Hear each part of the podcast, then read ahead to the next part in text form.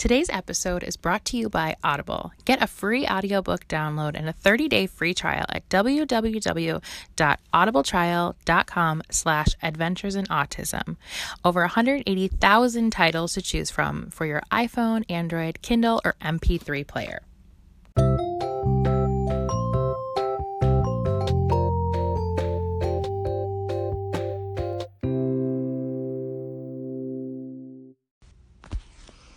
Hi everyone, welcome to Adventures in Autism, episode 57. I am Megan Carranza. Thank you so much for coming to listen. I'm wondering if this is like season 2 now, since we're a year in with the podcast. No, I'm not actually going to do that. We're just going to keep going by episode numbers. But it does feel like we are like entering a new phase, which is really fun and exciting. So I do want to say thank you so much to everyone who reached out after last week's episode, the 1-year episode that I had recorded with my sister. It sounds like you guys enjoyed listening to it. You thought it was fun. Everyone seemed to enjoy our crazy antics, so I appreciate you indulging us, especially with our singing. We are a little bit crazy, and that's okay. So I think I will probably bring Melissa back for another Q&A episode in the future. I have more questions that I didn't get to from the last episode, but I'm always looking for more. So if you have any questions, definitely send them my way. But for today's episode, I am super excited. I have 2 guests today. It's my first time welcoming a couple. I have Sandy and Chris Coulter, who are autism parents, and they also have a podcast called Parenting Autism. So we talk all about their journey as parents and starting a podcast and kind of what led them to that and everything that kind of goes into it. And it was really fun to get to talk to a couple, because I know on last week's episode, that was one of the questions I got, was just about marriage. And that's something that comes up quite a bit for me, and just in terms of like emails and messages and people wanting, you know, kind of like tips and how I keep my marriage like happy and healthy. But it was nice to talk to another couple and kind of hear their perspective. So Sandy and Chris were just really sweet, and we had a really nice chat, and it was fun to kind of hear marriage from both sides at the same time. So I hope you guys enjoyed listening, and without further ado, here is Sandy and Chris. Hi, Sandy and Chris. Welcome to Adventures in Autism. Hi. Hello, Megan. Hi. So this is fun because I have double your pleasure, double your fun. But double my couple. But we'll see how this goes. So with new people, you know, you just like gotta learn on your feet. So Sandy had actually reached out to me several months back now when she was starting her podcast. Sandy and Chris have their own podcast called Parenting Autism, which is wonderful. And you had just reached out to me so sweetly, and you were like, you inspired me to go for it and start the podcast, which I love. That's awesome. And now you guys are doing amazing, rocking it with your podcast. So I was talking with you guys beforehand, and because you have so much great content on your show, I want people to go listen to Parenting Autism because there's so much to listen to there. But to start with, I would like for you guys to take us back to the beginning of your journey, and maybe just kind of give us like an abbreviated version of sort of like how you fell into this world. Sure. You got it. Yeah. I'll give you some headlines, and okay. And again, we have it in depth about our son, Bryce, if you go to episode 1. But we also mentioned our nephew, who is now 20, and he was diagnosed with autism when he was 3. So we actually were introduced to autism through his world. And as we all know now, each child with autism, and there's some core similarities, but there's a lot of differences. So his signs were very different than our son's signs, so we really weren't suspecting autism with our son based on what we knew with our nephew. But with our son, in his situation, he was actually, again, we go into this in great detail, but he was born healthy, a fine delivery, and then less than 72 hours later, he had a brain hemorrhage, and it was grade 4, and it was very touch and go.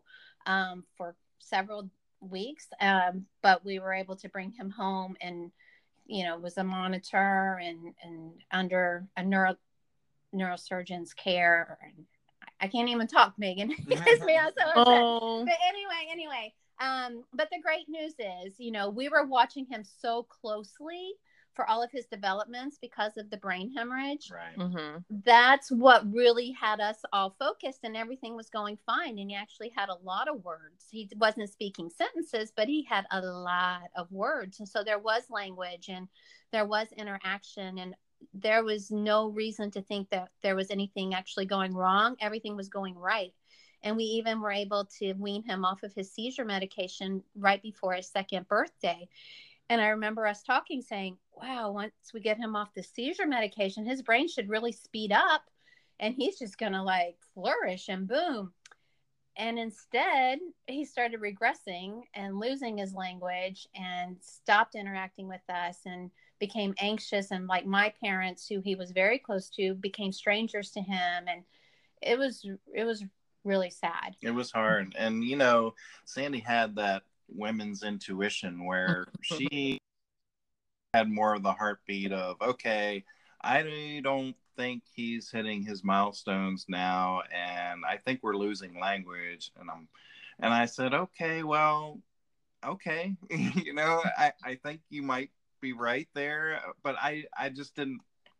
It's hard to see when it's such a slow process, mm-hmm. When your kiddo just starts using less language, it's not, okay, one day he's talking, and then next day he's not. It doesn't work like that. So it was a gradual decline. And, when we finally got him evaluated, not too long after Sandy said, hey, I think something's going on, then we found out the real deal.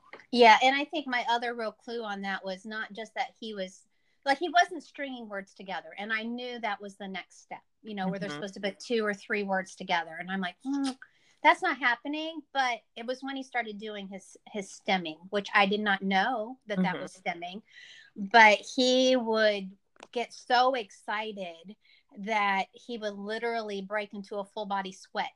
Things would excite him, and he would flap, and we didn't know what flapping was, but those little hands were going full force, and he was so happy, and we'd be like, this is good because he's happy and he's excited, mm-hmm. but this isn't normal. And I would even video it, and I sent it to my mom. I'm like, look at him. I mean, does this look right to you? And she's like, oh, he's just excited. It's okay. All right. I think there's a little more to this, mm-hmm. But it was the combination of those kind of things. And then I did know from other friends who had gone through a similar path that if he wasn't pointing at things, that was a red flag.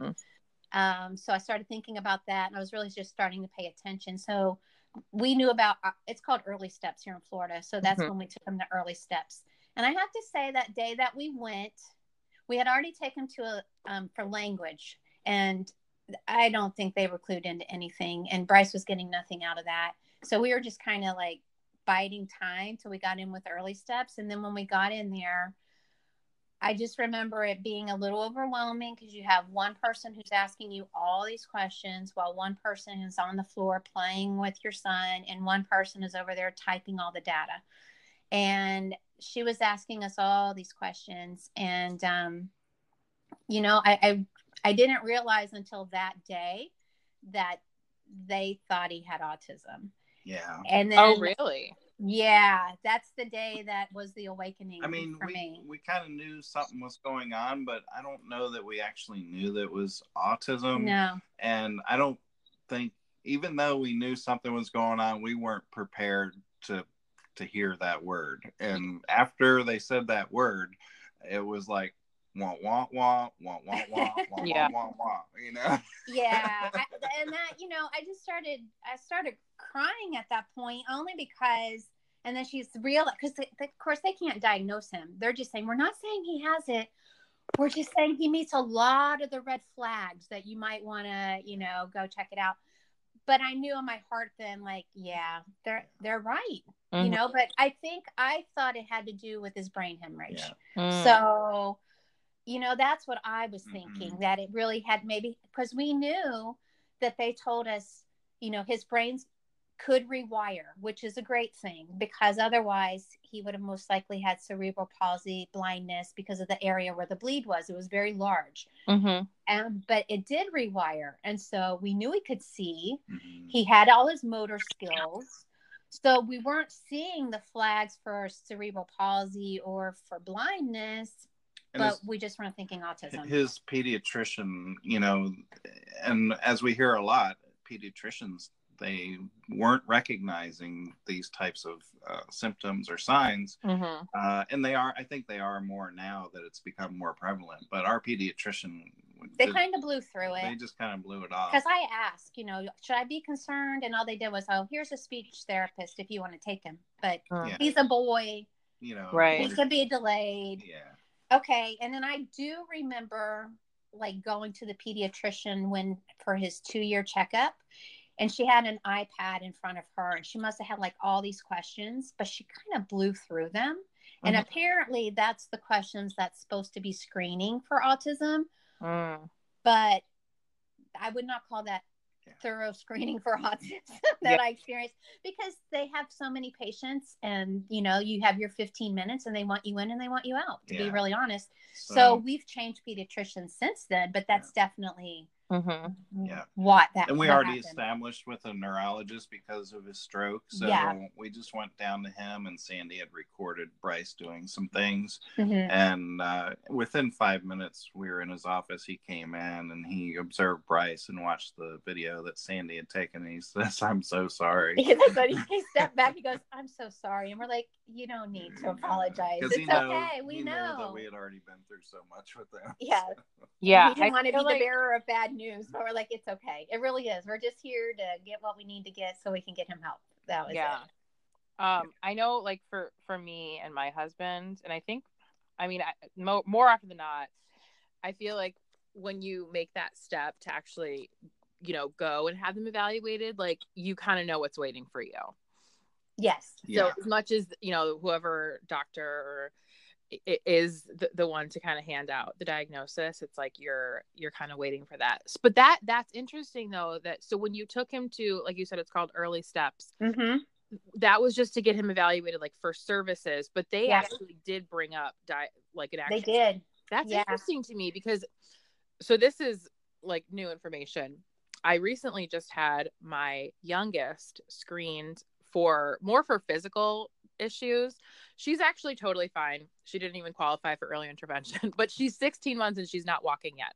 So I had her screened through early intervention here. And when they do any kind of evaluation, they always will do a developmental evaluation with it. So like when Logan was screened for early intervention, we were really just concerned about his speech at that point. So they had brought a speech therapist, but they also brought the developmental therapist. Mm-hmm. So it was interesting because it was the same developmental therapist that Logan had seen ago. Yeah. She agreed to be a guest in the podcast, so stay tuned for that, but I said to her, because this was like years of questions that I had thought about from that time, because he was not even 2 yet when we had him initially evaluated with early intervention. And nobody said to me, you might want to look into an autism diagnosis. Nobody even, the whole time we did early intervention, it was over a year. Cause like I said, it was 20 months when he was evaluated, and then he aged out at age 3. No, not one person said to me, you should think about having him evaluated. And his OT actually said the words to me, oh no, he doesn't have autism. Wow. And so when I hear people say, like, as much as that probably was difficult for you to hear in that moment, when they said like, oh, he's meeting these requirements or the, you know, kind of red flags for autism. Yeah. I'm very thankful when I hear stuff like that. Cause I'm like, okay, people are, there are people out there that are like pointing you in the right direction. Cause I felt very like misled, to be honest. I agree with you 100%. Yeah. Because now looking back, I think about, oh my gosh, like if we could have gotten Logan diagnosed, you know, at that point, like where would he be now? I hate to live in that, and I try really hard not to, but I can't help but think about that sometimes. You can't help but to think of that. As soon as you do get that diagnosis, the next day or even that same day, you're like, okay, how can I help my child? Yeah. Then you get your wheels in motion, and you know that the wheels take a long time to get in motion, even once you know. Question for you. That, yeah, that's my next question is, so, okay, you guys, you got the diagnosis. And so how old is Bryce now? He's 5. He'll be 6 on October 5th. Okay. Gotcha. So he's almost 6. So, yep. And he was diagnosed at like 2.5. So again, because there's stuff that I want to get to with you guys, kind of give us a brief summary of what has gone on in these last 2.5 years then, or almost 3, like getting him from the diagnosis until now. Oh yeah. Wow. You want to take that one? No, you can start us off and I'll chime in. Okay. Well, I will say that, you know, as with most parents, our question was to our neurologist, of all the therapies, what do you think is best? Because we don't know. Mm-hmm. And I think our focus was, we would think language and speech, because, you know, he wasn't talking as much, but he kept saying ABA, ABA, ABA. And we didn't even know what ABA was or what it meant. And I know you're a huge advocate of it, which is great. I didn't know anything positive or negative. All I knew was that's what he said we should do, but it was very difficult. And then the insurance that Bryce had at the time, they did not have any providers for ABA. So we knew that that was not an immediate option. And the hourly rate is just insane. It does not go with, it's just not even a possibility. So it's like, okay, that's to the side. Let's get him what he can get, which was the language and the occupational therapy. So that's where we went first. And we got him signed up with, somebody that was highly recommended, and she was great. I mean, we were trying to get him to say, give me, and then, you know, kind of fill in the blank. She had him in there with her for less than an hour, and she recorded where he was already saying it. Like, she was a wonder worker. Wow. So we were very encouraged that we were actually starting to see something progressing instead of regressing at and that was moment. 3 hours a week for 3 hours of language and 3 hours of OT each week. Yeah. And that started right probably within a month after he was diagnosed.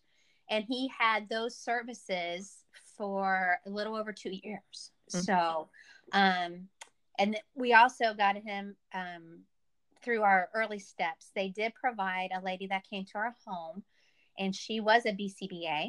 Oh, okay. And yes. So we got those services from like June till he turned 3 in October, and then those stopped. But it was enough that she could come in and she could show us some stuff to work with him. She was very encouraging, and we're still very good friends with her, and we hope to have her on our podcast when she gets the nerve to do it. But anyway, she's wonderful. And so she really helped calm our nerves. She was very encouraging and saying, you know, he's going to be okay.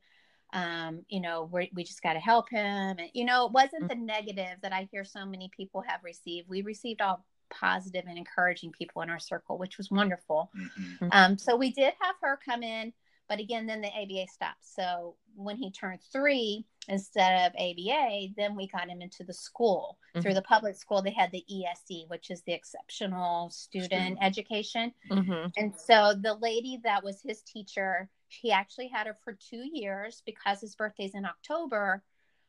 He was able to do a year with her from October to the end of the school year, and then the following year from August to May. So that was great. And she was great. She was great. And she was actually studying to become a BCBA. So all of her teaching and working with the kids had those philosophies. So we felt like he was getting somewhat BCBA while he was at school, in addition to the language and the OT that he was getting. And then we were able to get ABA 1 year after his diagnosis, because insurance changed, and we don't even know how it happened, other than we know it was a gift from God, because we had been applying and then we didn't hear anything from them. And I'm not kidding you, Megan, all of a sudden we got a letter in the mail and it said, you're approved. Yep. Came out of the blue. Oh. I did not ask twice. I said, okay. Sign us up. And yeah. And we reached out to where, the lady that came to our home, her name is Diana. And we reached out to the company she worked with, and they actually assigned, they called her and said, we have this little boy, and they described him. She goes, is his name Bryce? And they're like, yes. And she got him. So she had his case again. So we're like, oh, yes! Wow. Yeah. So it was That's really amazing. Neat how that happened. Yeah. And then as it came for that out of the blue, I just had this feeling that 1 year later it would leave out of the blue. Mm-hmm. And it did. So he had those services for a year, and then they changed his insurance provider again. Yeah. But by that time there was another company that was available, and they were doing ABA. So he missed like maybe a month and a half, and we got him back on with the same company. And then when he turned 5, everything stopped. Yeah. Here in Florida, when you turn 5, they switch you over to something called Sunshine Health Stars, which is probably an insurance plan that you and I are more familiar with a deductible and co-pays for, you know, each visit type of thing. But they were so limited on the number of visits that it really wouldn't have done him any good to go on speech or OT through that plan, because it would have been like a month and a half or maybe 2 months max of services that we would have received for the year. Mm-hmm. And they did not cover ABA at all. And so they considered ABA experimental, mm-hmm, and not proven. Wow. So they would cover it. Yeah. Yeah. So we were stuck again. We were stuck again without ABA, but in that timeline, and without speech and OT. Well, I was going to say, because we kept the speech and language right before he turned 5. We made the decision to put him into a streamlined typical VPK and keep the ESE VPK. So that way he would still have. I'm sorry, I don't know these abbreviations you're using. Okay. It might be like Florida thing. You know, like VPK is like 4-year-old pre-kindergarten. Okay, gotcha. Okay. We just call that like, what do you call it? We call it preschool. There you go. So they changed it to VPK. So preschool, there we go. Okay, preschool. For 4-year-old preschool, we decided to go ahead and leave him in the public school system with an IEP, where he would still get language and OT there, you know, which wasn't the same as an outside source, but we felt like he needed more social because he wasn't getting ABA. So we stopped the outside services for the language and the occupational therapy when school started. And that, again, this was when he was 4, this was last year. And so I felt like, well, we agreed, you know, because actually we weren't going to do it. And then we did it, and an opening came available, and it was a great decision to do. And we're like, okay, let's get him in there. So he had public school, preschool in the morning. Mm-hmm. And then we were able to get him into a private Christian school for the afternoon session. So that's the private Christian school was where he was able to be in a neurotypical environment. Whereas in the morning, the pre-K or preschool ESE program, that would be all kids with autism or other developmental disabilities. So our ABA therapist said, you know, be careful about keeping him in with his peers that have autism, because he may pick up behaviors, mm-hmm, from those kids also. And he also may not be able to progress as much as if he was with typical kiddos. Mm-hmm. And so that was what the setup looked like. He had public school in the morning, and then the private school in the afternoon, which was free here in Florida. So we're very, very blessed to have that. Yeah, that sounds like a really good setup, because that's something like with Logan, I'm always kind of cognizant of. And what we had talked about when we were initially getting him ready for kindergarten, because we had kind of toured every school, looked at all of our options, and we felt like the best placement for him was in a self-contained class. So he is with other, you know, students with autism, but I really wanted him to have inclusion time, because it's in a typical school. So because it's a co-op, his school kind of just like hosts his class. Yep. There. Mm-hmm. So I was really pushing for him to get inclusion time with his typical peers in kindergarten. And when the year first started, he didn't get much, but as the year went on, he got more. And now this year he's in first grade, although his program is K-2. So he's still with the same teacher and the same team, which is great because we love them, but he is getting more inclusion time this year. Because like you said, I mean, there's definitely, there's good and bad. Cause it's like, I want his peers, so he's not, you know, struggling to keep up. But at the same time, I definitely think there are some behaviors that he's picked up at school. And also, you know, most of the kids in his class are in they're varying kind of like degrees of autism, because as we know, it's right. Spectrum. So, but most of them I would say are in a pretty similar spot that Logan is. And, you know, you want them to learn from their typical peers also. So that's great that he was able to kind of have like both sides of the coin. Yeah, it is a balancing act, you know, as a parent, to try to do the best for your child. You know, you don't want to push them too far to where they can't thrive, you know, but you don't want to be lackadaisical about it either, mm-hmm. and keep them in maybe a self-contained classroom, for us in our situation anyway, and wonder what it could have been, you know. So this year we decided, hey, let's mainstream him into kindergarten, and we're fortunate that he has a helper part of the time with the teacher in there. And, you know, hey, if it doesn't work, we can always pull back a step. But if it does, terrific. That was going to be my next question. So he started kindergarten. So we're like mm-hmm. a few weeks into the school year now. How's he doing? Yeah. I think so far, so very good. Yeah. Yay. Yeah. I mean, really, because we had to kind of push, you know, it was 2 IEP long meetings to get us all on the same page. But so far, his teacher's great.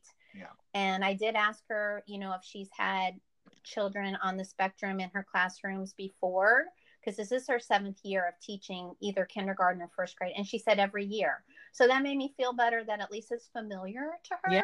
Mm-hmm. And so she knows we're very involved, and mm-hmm. that's great. In fact, he's had 2 minor issues. One was music class, because he freaks out with live instruments. Oh, you mentioned that to me. Yeah. Mm-hmm. And we didn't know that they were having that as a resource, but Chris was able to go a couple times after school with the ESE coordinator and take him there. And one time they got him to the classroom door, and then the next time they got him in, and now he asks. He's very routine, so he knows what happens on each day of the week, and so now he knows Tuesdays is music class, and he'll tell us what song they sang, and he's very happy with it. And he played the drums this week, so he was very proud of himself with that. But when they first tried, he would not even go through the door. The door was closed. And I don't know if he heard music coming from the room or what, but he would not even go near the room. And as a matter of fact, he turned around and started going the other way. He wanted to leave the building. Yeah, he was screaming, it's dangerous, it's dangerous, it's not safe. Yeah, so I was able to go back to the school and say, hey, you know, what can we do? And we have a great ESE coordinator there. And she says, okay, well, what if we try going through the back door or through the stage entrance instead of the regular hallway entrance? I said, that's a great plan. So mm-hmm. we went up through the stage, and we went around the corner. And when we came around the corner, he saw the room with the instruments, and then he froze. And he's like, no, that's dangerous. I can't do that. And so we spent a few more minutes trying to coax him in, and it didn't quite work that day. And I said, that's fine. We got this far. I said, let's try again. So we tried later in the week, and we were able to get him into the room. And he found, I don't know, out of all the things there, he found a little airplane to play with in a music room, and you know, he loves airplanes. Aww. So we were able to play the xylophone briefly and play with the airplane, and then from there he's been able to come into the room and just thrive in there, and we're just so thankful for that. Yeah, he seems to be doing really well. And the other little thing was that she said he was having a difficult time with his morning routine of like putting his lunchbox in his cubby and then hanging his backpack and then going to his seat, not somebody else's. Mm-hmm. And so he's very, very visual. So we created a chart like with the picture of his cubby and the backpack and the lunchbox and his desk and his chair, and put all that and laminated it. And so we sent that to school with him yesterday, and she wrote back and said it worked wonders. Yeah. So we're like, okay, so we're just conquering things one thing at a time. Yeah. But we have a great team there, and they really want him to succeed. Yeah. And that was another reason why we wanted to keep him at this school, is that they all knew him from the prior year being there for pre-K. Mm-hmm. And the self-contained unit that they were wanting to send him to was a totally different school where no one would know him, and he would be starting fresh again. And so, you know, you talk about parenting and parenting together, and we had to really make those decisions, because we were not on the same page for a while. Chris really wanted to send him to a private Christian school because it would be like a smaller student to teacher ratio, which I get that. But I felt like at the public school, they knew him and we have the law on our side, and there's just a lot more resources available there, you know, because if something went awry, they can't just say, well, we can't have him at our school anymore. They have to, you have to work through a solution, where if it's at a private school, they're entitled to that, to say, you know what, this isn't working for us. So we had several long talks about that particular decision, and we were in prayer about it.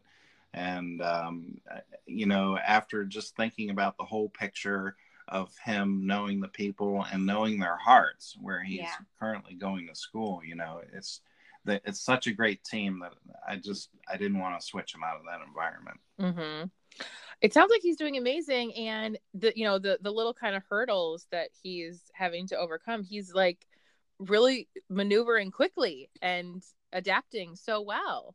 Yeah. And we're very, very fortunate that way, that he does have his issues, but he seems to come through them quickly. And that's what I'll tell Chris, you know, thank God we got him off of that, you know, in 30 minutes or less, where sometimes I know that there's parents, or even with Bryce, it used to be hours, you know, now it's like, you know, 15, 20 minutes. So he's definitely, he's doing well. Yeah, and, for sure. And we're gonna have a meeting probably in the next 30 days with the team. You know, probably kind of like an unofficial IEP meeting to say, hey, are we all on the same page? How's he doing? Where can we help? And we're in touch with the teacher through a special app that they use for the school system, which is great. But you know, face to face, you can kind of get more of an idea of how it's really going. I totally agree. Yeah, I already went once to Logan's school for like observing, and then same thing, I want to schedule a meeting in the next like month or so. I feel like that is just the key to like everything, is like when you said face to face, you can sit there and kind of hash things out, because same thing, we have an app too, and I'll you know, message with his teacher back and forth on there. But I just think that, I mean, I think with any kid, it's important to have that communication with the teacher. But yeah, I mean, when you have a kid with autism, and especially like for me with Logan, like he is not verbal, so he can't tell me like, yeah, mom, I did this today, or I'm having a hard time with this. So yeah we don't get that either. So I totally get that. I mean, well, you said he told you what song he sang, so I didn't know how. That's the biggest. That's huge. Amazing, right? Because he just said sing Jingle Bell. It's not because we ask it. At nighttime, he confesses, or he just like, whatever happens during the day, he unloads it at night. It's sometimes, like he's unloading his computer. But we don't give it all in one shot. No. You know, it'll be like, oh, my friend so-and-so today. And we're like, oh, you have a friend. and they have a name. He's answering a question that you asked 5 hours earlier, 5 hours later. And then you'll be like, what does that mean? Oh, because we asked him that, you know, 5 hours ago. Okay. So he is verbal, but it's more limited. It's difficult. His sentences are fragmented, and we don't really have a back and forth conversation. Yeah, there's no conversations. It's more of us asking him things, and we're lucky if we get a good answer. But he's able to tell us all his thoughts and needs, which I know you don't have that with Logan. So yeah, we're really grateful for that. Like he can express what he's wanting and what he's thinking, or if he wants to go somewhere. So he's doing good in that department. That's amazing. Yeah, well, I mean, Logan can't verbally tell us, but he'll always make his feelings known, so that's good. That is good. Yeah, so we're lucky in that way. Yeah. Okay, so you kind of touched on it a little bit, but obviously having the two of you, I do want to talk about just parenting and relationships in relation to, you know, autism and how that affects a family and a marriage. Bryce is your only child, correct? Yes. Correct. Okay. So there's a lot to unpack with this question, but I guess my first question would be like, how do you feel like autism has affected your relationship, like good or bad? Okay. Wow. You want to go? No, you go first. I can go. Sure. The answer is yes, it has affected our marriage. There's no doubt. Yeah. And I think probably the obvious is that you lose a lot of your quality time that you may have had before, because you get lost. You very much get lost in the diagnosis and how are we going to take care of him? And you forget that you're supposed to put the oxygen mask on yourself first and then take care of your child. Mm-hmm. And I think it's important to put the oxygen mask on your marriage so that you can take care of your child. But that's hard. It's hard. And mm-hmm. for Chris and I, well, as far as babysitters go, you know, it's like you have a very short list of who you can trust. So, mm-hmm. And even then, they're most likely coming to your home instead of you taking them there. So it really limits the amount of alone time that Sandy and I can get together, especially at home. You know? Mm-hmm. Yeah. So we definitely were impacted by that. And, you know, fast forward 3 years, it's getting better. But I think what it also affected our marriage was Chris kind of, you know, we talked about it in one of our episodes, but he went into a depression of sorts, and it was tough. It was really, really hard.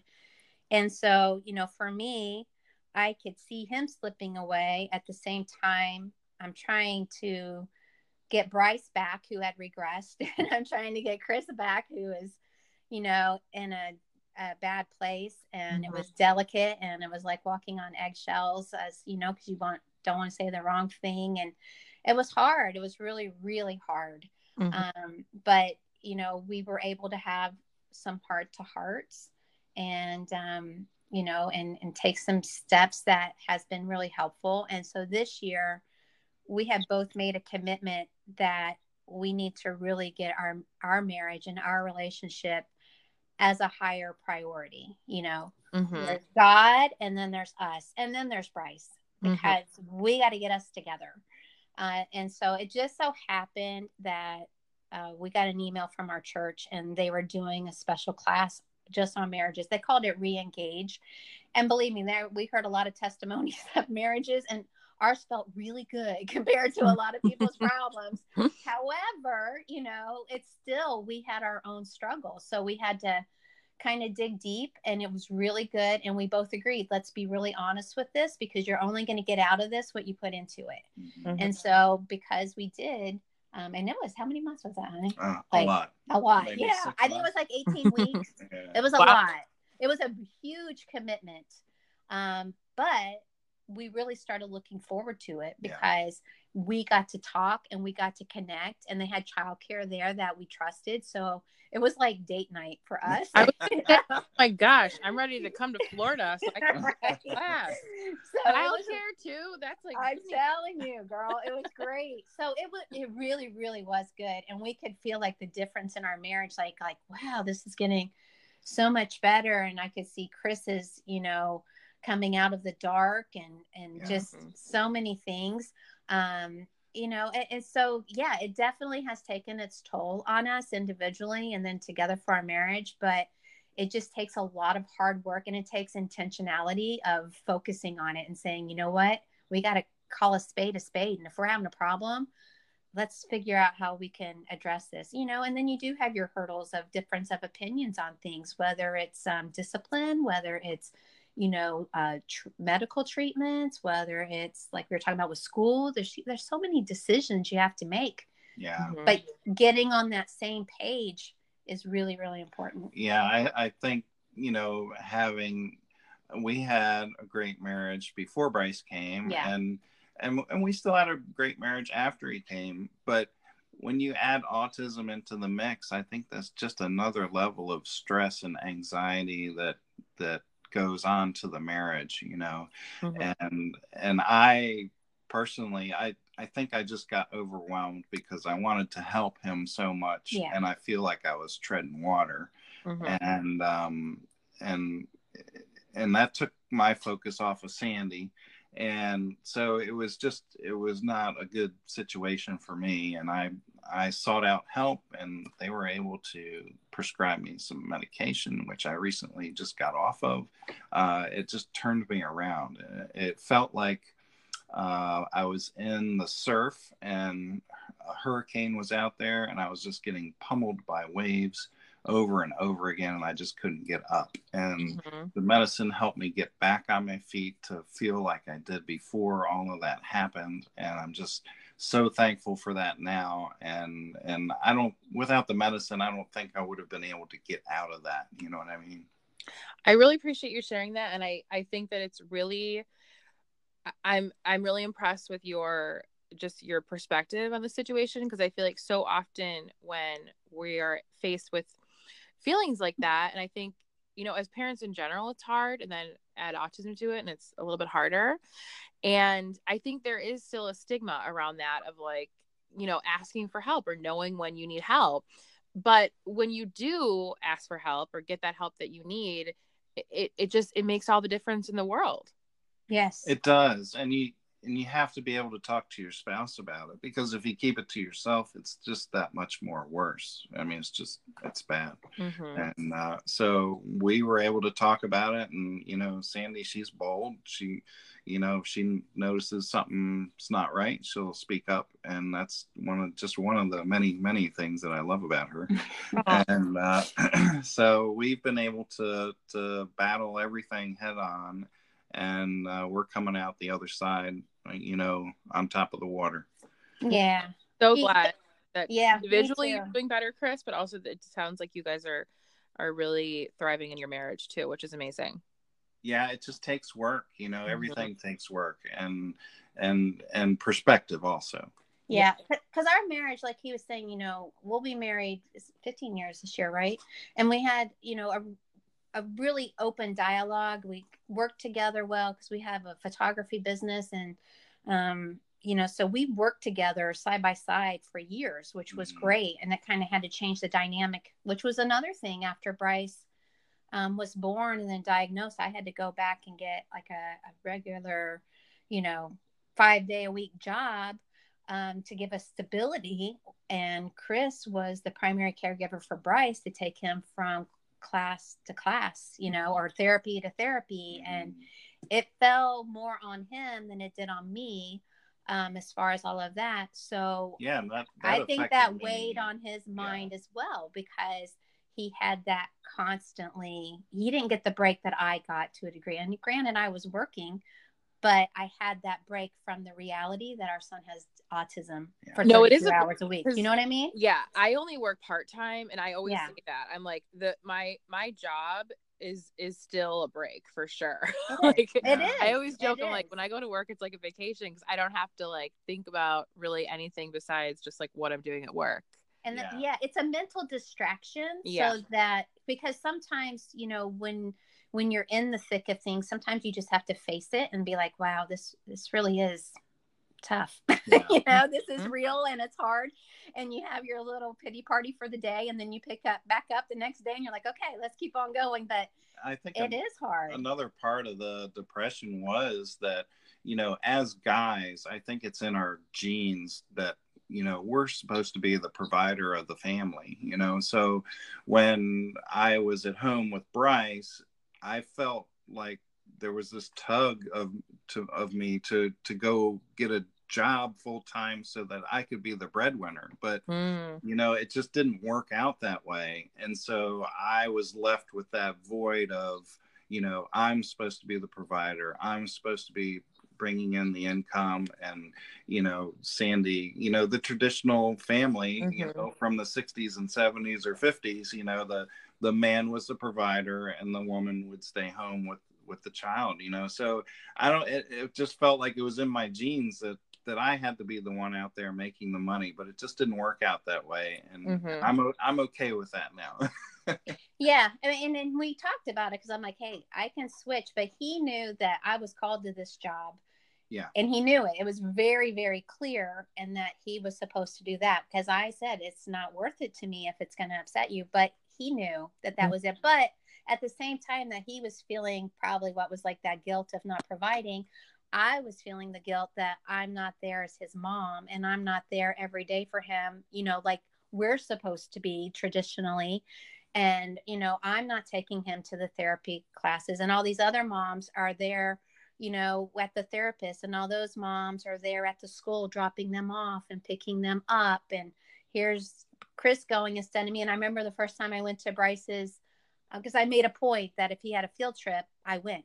And I remember showing up and they're like, oh, you're who are you? Mom. You know, exactly. I definitely got that vibe from some of the moms. Well, others were very warm, but some were like, oh, okay, there she is. She does exist. You know what I mean? So I was like, you gotta let that stuff roll, but that's just the reality that adds to these things, you know? Yeah, for sure. It seems like, you both were kind of struggling with those roles, but honestly, like as an outsider, I respect the hell out of a stay-at-home dad and a woman mom. I agree. I that you guys, like, who cares? I'm just one of those people. Like, if it works for you guys and this is what your family needs to do, like right now or forever, like keep on keeping on. You know what I mean? Yeah, I do. Working, and I'm gonna tell your listeners what I tell Chris when this does come up. You know, he has so much more value than W-2.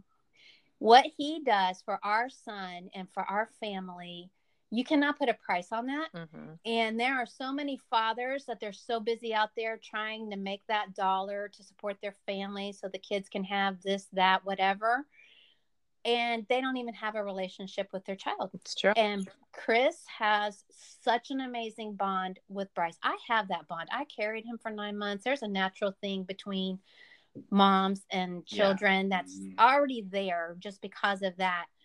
But he now has this bond with Bryce that if he was out there working 5 days a week, he wouldn't have it. And that's the most important gift that he can give Bryce is truly having daddy there and doing all these things with him. Yeah, and it's a gift to both him and I. Yeah. To have that relationship. It really is awesome. Yeah. And like I said, so he has so much value that, and believe me, he does a lot of work around here that I just can't stroke him a check for and give him a W-2, but he does amazing things and he's always busy. And it's not like he's sitting around eating popcorn and watching the news, you know? So you don't have to tell me. It's a hard job what he does. Yeah. He just doesn't get a W-2 for it. And we don't pay taxes on it. So there's the beauty of it. It's so true. I say that a lot too, because I do work part-time and I've always worked like in the spa industry, I work a lot of like evenings and weekends. So it works out well because then Manny is the one who's home with the kids. Mm-hmm. And so from the time that Logan was a baby, he always would, like couple nights a week, he'd be the one, you know, doing bath time and bedtime. And then on Saturdays, I usually do a long day. It was Logan. He had Logan. Then he had Liliana. Now he has Layla. Yeah. He has everybody. And I always say, I'm like, even just that one like full day with them, I think has just, it's helped really everything so much because I think it's given him the perspective of what I do all day, all the time. Mm-hmm. And it's like you said, it's given him a deeper connection with our children. And he's just learned to be more capable. Cause I have so many friends who, you know, their husbands have like never been alone with their kids, or maybe they, you know, they'll do, I'm using air quotes, like babysit. And it's like, no, that's not, you're not babysitting when it's your child, you're watching your kid, right? But, or like taking them places. Like maybe they'll watch them when they're, you know, at home. So mom can go out and like run errands or whatever, but like, they don't take them to, you know, the zoo or the park or the movies unless mom is there. And I think that like, that is just, it's so valuable for a dad to do that stuff and to have that, because otherwise it's like, you kind of are the babysitter. You know what I mean? Yeah. I agree. Yeah. Well, you guys are so much fun and we could just talk all day, but I think we should probably wrap things up. So tell everyone again where they can find you and your podcast if they want to connect. Sure. If they want to email us, if they have any questions for us, it's parentingautism@att.net. And then our website is www.parentingautismshow.com. And that's where they can find more information about us and our resources and our podcast. Wonderful. Well, thank you guys so much for coming on today. This was actually really fun to have a couple. Yeah, it worked out really well. All right, so you guys take care. Thanks. Okay, thank you. Bye. Bye. For you, the listeners of Adventures in Autism podcast, Audible is offering a free audiobook download with a free 30-day trial to give you the opportunity to check out their service.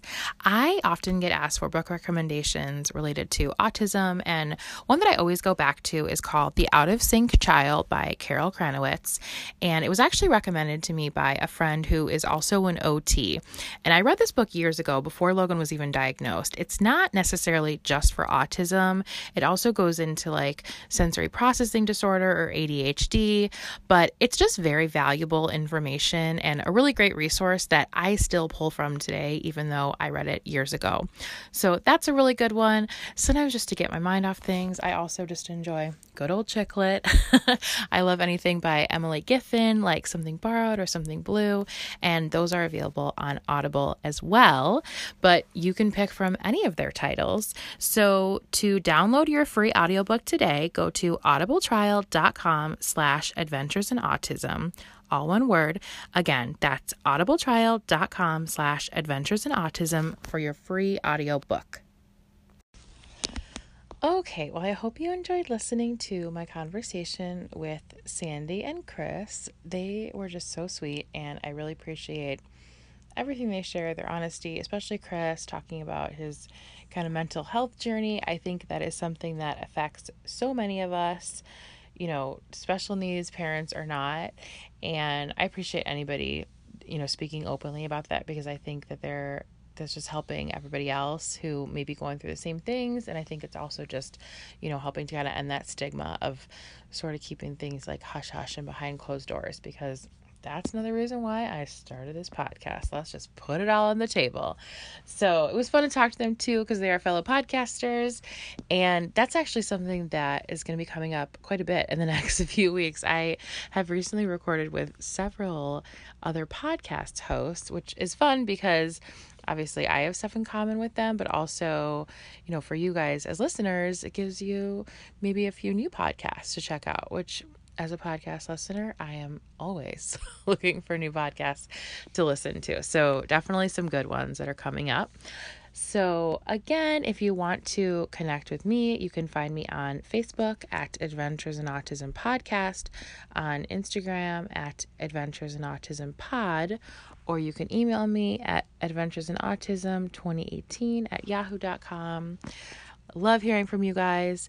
I'm still very close, but still trying to hit 100 reviews on Apple Podcasts or iTunes. So if you've been listening to the show and you enjoy it, but you haven't left a review yet, I would be so grateful if you would take a minute to leave a review. Thank you so, so much to everyone who has. Every time I see a new review and just get to hear from you guys, it just honestly makes my day and makes all this worthwhile. So thank you so much. And thanks again for coming to listen today. And until next time, take care.